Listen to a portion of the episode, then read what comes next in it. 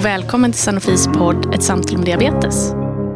I den här podden som riktar sig till vårdpersonal kommer jag, Ida Wallin som jobbar som medicinsk rådgivare och Andrea Olin som är produktchef samtala med kunniga personer kring diabetes. I det här poddavsnittet pratar vi med Vesna Lukic om hennes erfarenheter med att motivera personer med typ två diabetes vid kost och träning.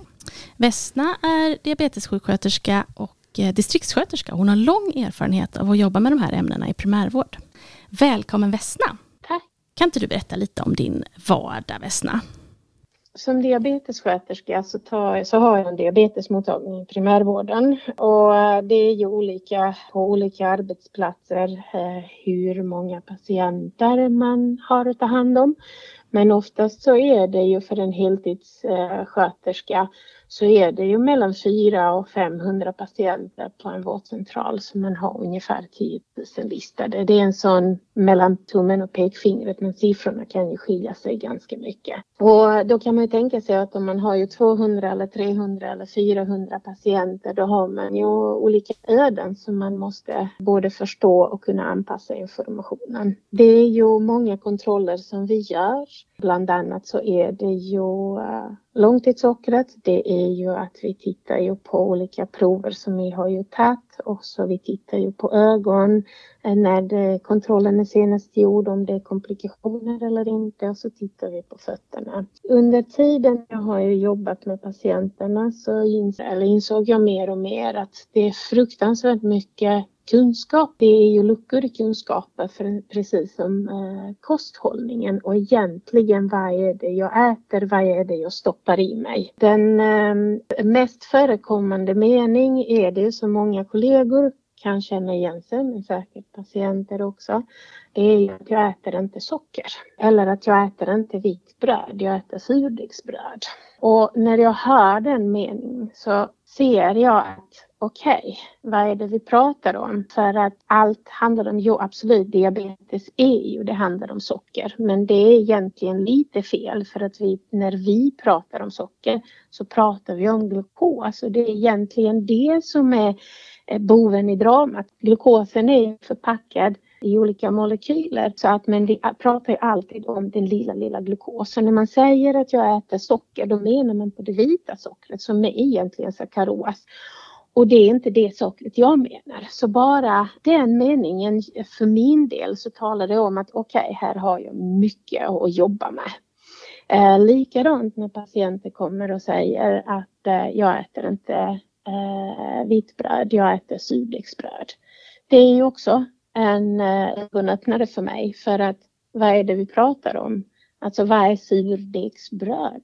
Det är bara ett sätt att jäsa brödet. Men grunden det brödet görs på och det är fortfarande vetemjöl. Så det, det talar också om för mig att här har jag mycket att prata med mina patienter. På olika arbetsplatser eh, så har jag ju testat olika sätt att jobba med diabetesskola. På en vårdcentral jobbade jag i fem år. Jag har ju haft diabetesskola i tre år. Jag har ju alltså träffat för de flesta av patienterna i fem år i rad. Och både när man fick diagnos och fem år senare så har vi ju pratat om bröd, vi har pratat om bättre kost, sämre kost. Men det är ju återigen, det återspeglar sig att jag äter inte socker, jag har slutat med socker. Och jag äter antingen surdegsbröd eller det är inte vitbröd jag äter utan det är mörkbröd. Och då har ju mina tankar varit att vad är det som händer? Jag pratar hela tiden om kosten men på något sätt går inte informationen fram.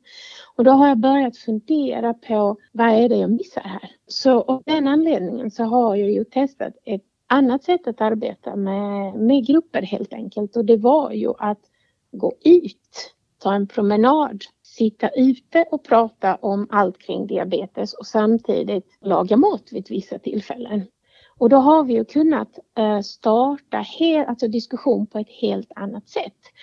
Och det mest skrämmande för mig var det att jag använde vanlig dansk rågbröd som bas. Så gjorde jag bara lite äggröra och lite grönsaker till och så la upp det på höjd. Och när patienterna fick serverat på det viset så det var ju oj det här var gott bröd. Vad är det för bröd? Och då var det att ja, det här är rågbröd som man köper på nätet och ett kilo som kostar tjugo kronor. Och det har jag ju pratat i tre, fyra år med mina patienter och ändå så blev det, jaha, vad är det för bröd? Men därefter, efter det besöket, så när jag hade en utvärdering så, så blev det ju helt enkelt att det var ju ögonöppnare, att man har ju kunnat ta till sig informationen på ett helt annat sätt. Och då började jag fundera på att egentligen just om inlärningen, hur ska vi jobba? För att vården förändras ju, sjukvården förändras ju i landet och omvärlden och patientklientellen förändras ju. Vilket innebär att vi inom sjukvården bör anpassa eh, vår information till patienterna. Vissa klarar sig väldigt bra med internet, men det är långt ifrån att alla vill ha eller klarar av att hitta information och speciellt att eh, hitta trovärdig information. Även jag som jobbar väldigt mycket med, med livsmedel och näringsfysiologi och motion. Ibland så kan jag också sitta och vänta lite. Vad säger de i den här artikeln? För att jag får inte ihop det. Så att det, då, då tänkte jag att vi kan ju kanske hitta helt nytt sätt att jobba med patientundervisning som är ju mer effektiv och mer rolig.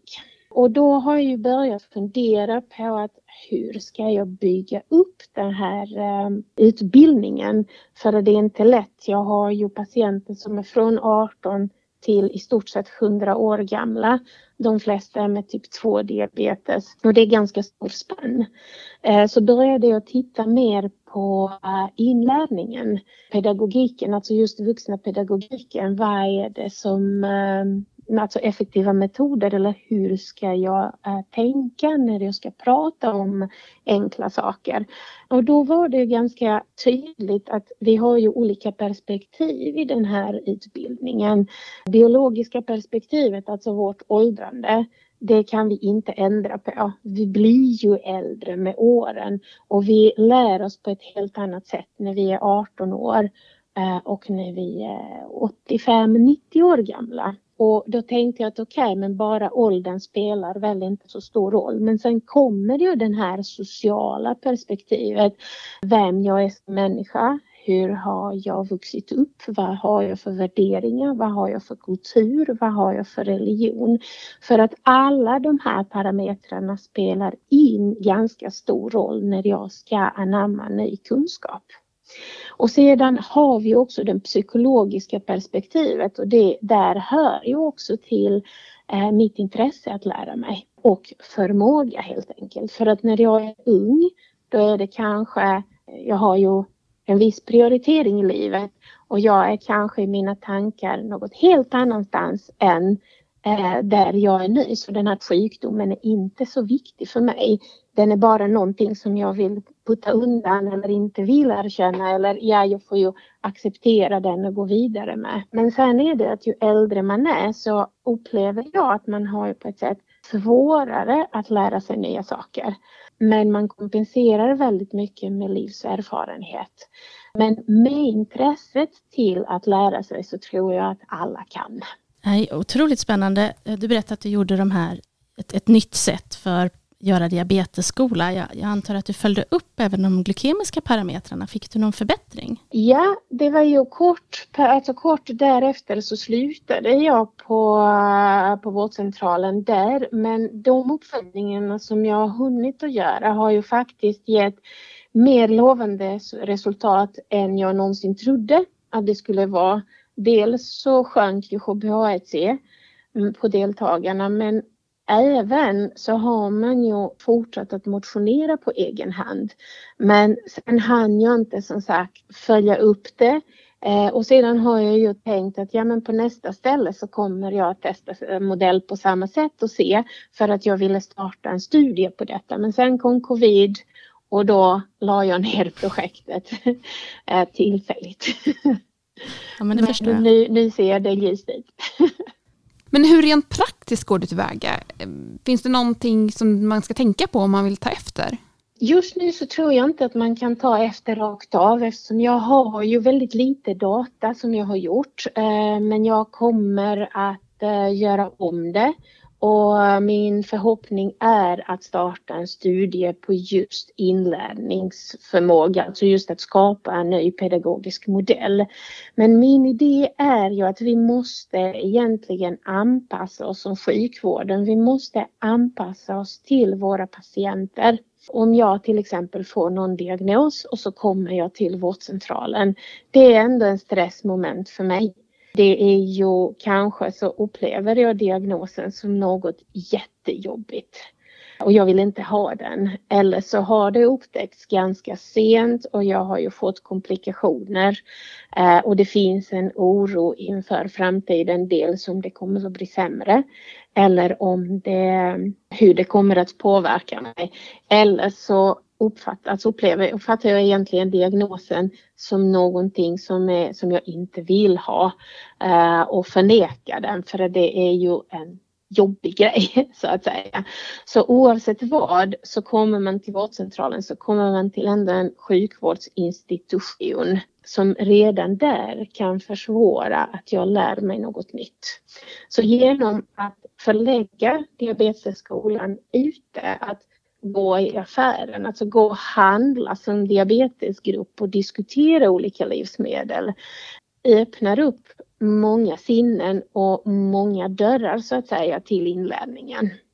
Och det behöver man inte ha som modell, man kan ju ha en del av diabetesskolan att förlägga det. Att det besöket lägger vi att eh, gå till affären och titta på olika livsmedel och lära oss att läsa innehållsförteckning.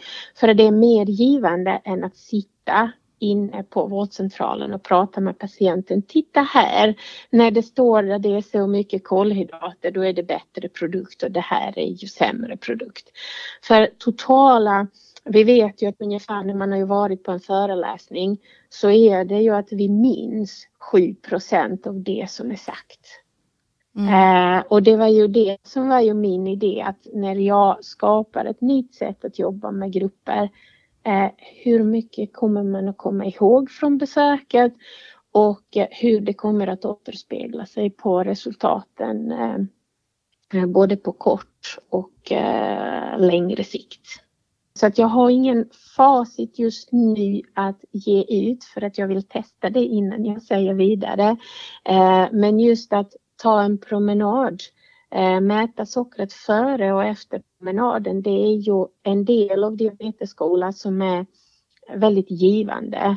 Men att ha det som en del av att man tar en promenad utan att man mäter sockret och sedan antingen diskuterar det ute eller diskuterar det inne i lokalen. Det, det ger ju också möjligheter att lära sig på ett helt annat sätt. Alltså det, det är otroligt spännande och man vill, ju, man vill ju ha ett facit, så jag hoppas att du kommer med det snart. Jag tänker liksom lite ur ett folkhälsoperspektiv är det ju här väldigt viktigt. Hur ser du på det? I och med att jag är distriktssköterska så tänker jag hälsofrämjande arbete tjugofyra sju.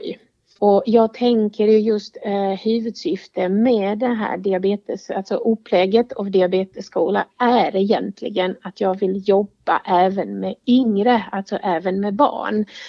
När jag, när jag ställer till patienten hur är det med motionen, och då säger man bra.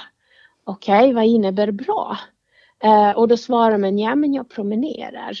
Är det varje dag eller ja, jag går ut med hunden. Bra, är det hunden som styr tempot eller är det du själv som styr tempot? Ja, ja alltså det är hunden för att jag går ut med hunden för hundens skull. Och Då, då talade hon för mig att det, det är inte av det. Alltså när du går ut med hunden och hunden styr, då innebär det att jag tar fem till tio steg och så sen vilar jag för att hunden ska nosa och ha roligt. Och då kommer du inte upp i styrkan i promenaden. Alltså jag kommer inte upp i värmen i kroppen som är egentligen den energin som krävs att jag ska förbränna mitt socker. Då, då ger det ju tips att okej, okay, men då kan man ju gå med hunden en, en bit så att hunden styr tempot. Men sen tar du ju hunden mot mitten av vägen och så sen är det du som styr tempot. För att på det viset så är det ju att man kommer upp i äh, den här värmeökningen i kroppen som sänker blodsockret. Så att ju flera människor jag pratar med så inser jag att det finns ju människor som älskar motion. och har inga problem att träna. Det finns ju människor som älskar motion men får inte ihop det i livet just nu. Och det finns ju människor som genuint inte gillar motion. Alltså ser motion som, som ett tvång, som ett måste. Så när jag pratar, så när jag, då letar jag efter anledningen. Vad är det som gör? Har du tränat och varit aktiv i föreningslivet som barn eller ej?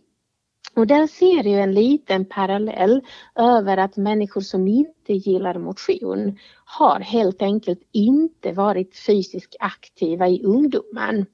Utan det har ju varit stillasittande, eller så har man ju varit, alltså man har inte varit supersmal så att man passar in i sällskapet. Utan man har ju alltid varit den som väljs i fotbollslaget för att man har ingen annan utväg. Så frågar jag, men vad är anledningen att du inte gillar idrott eller så? Och då är det ju att, men idrott var ett måste. Jag hade ingen lärare som har lärt mig att eh, gilla idrott, att träna, att vara fysiskt aktiv. Och där är ju egentligen min eh, huvudsyfte med det här. Det är ju just att lyfta diskussion med hur är idrotten uppbyggd i skolan. Alltså man idrottar inte för att få betyg utan man ska jobba med barnen för att de ska tycka att det är roligt. Man kan ju ha utbildning förlagt ute i naturen. Till exempel Friluftsfrämjandet har ju fantastiska ur- och skurverksamheter där barnen vistas i naturen, man lär sig matte, man lagar mat, man är ju rörlig. Och på det viset så lär man sig att det här är en del av mig. Och ur folkhälsoperspektiven, där har vi ju grunden. För att när vi tänker, när jag tänker till exempel på en viss typ av mat, då tänker jag på att jag älskar te till exempel som min farmor gjorde till mig. Men när jag gör te på samma sätt som hon gjorde så smakar det inte alls. Vilket innebär att nostalgin, den har väldigt mycket betydelse i vad jag kommer, vad jag gillar idag eller inte.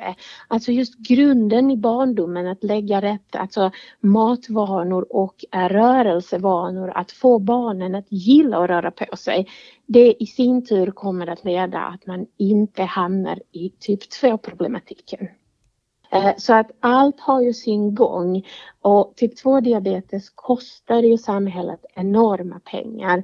Och idag har vi ett samhälle, alltså uppbyggnaden, som man tänker på ekonomi bara just nu. Man tänker inte på vad händer om två, fem, tio år. Och diabetes typ två är ju den typen som säger ifrån med symptom när det är för sent, när det har gått för långt. Så att, och vi måste ju satsa på alla egentligen ganska tidigt i livet, men även all form av prevention och fysisk aktivitet och koständring i vilken ålder som helst kommer att spara pengar senare i livet. Det, det är så härligt att, att lyssna på det, du är så otroligt engagerad. Jag tänkte precis säga samma sak, verkligen smittar av sig. Vesna, har du något avslutningsvis, något tips eh, som du skulle vilja förmedla till de som lyssnar på den här podden, dina kollegor runt om i landet? Våga utmana dig själv med nya vanor. Till exempel att eh, våga och testa ny kost. Eh, se förändring med glädje, med något som eh, det kommer att göra dig gott eh, och inte som något måste. Njut av vardagen. Vi har ju, våra liv handlar ju om vanor och det vi gillar kommer vi att fortsätta att göra för det gör oss bekväma. Och det är svårt att bryta det här bekväma punkten att införa motionen, men ge det en chans. För att jag ser verkligen ingen anledning att inte våga och testa. För att varför ska jag sitta still när jag kan motionera? Härligt. Ja. Härligt avslut. Ja, väldigt bra. Ja, men då får vi tacka dig, Vesna, så jättemycket för att du ville vara med i vår podd och berätta om hur du jobbar med kost och träning vid typ två diabetes. Och om du som lyssnar vill återkoppla till oss eller ställa några frågor så kan du skriva till ett samtal om diabetes at sanofi punkt com. Ett tips är även att prenumerera på vår podcast. Ha det bra till nästa avsnitt. Hej då. Hej då.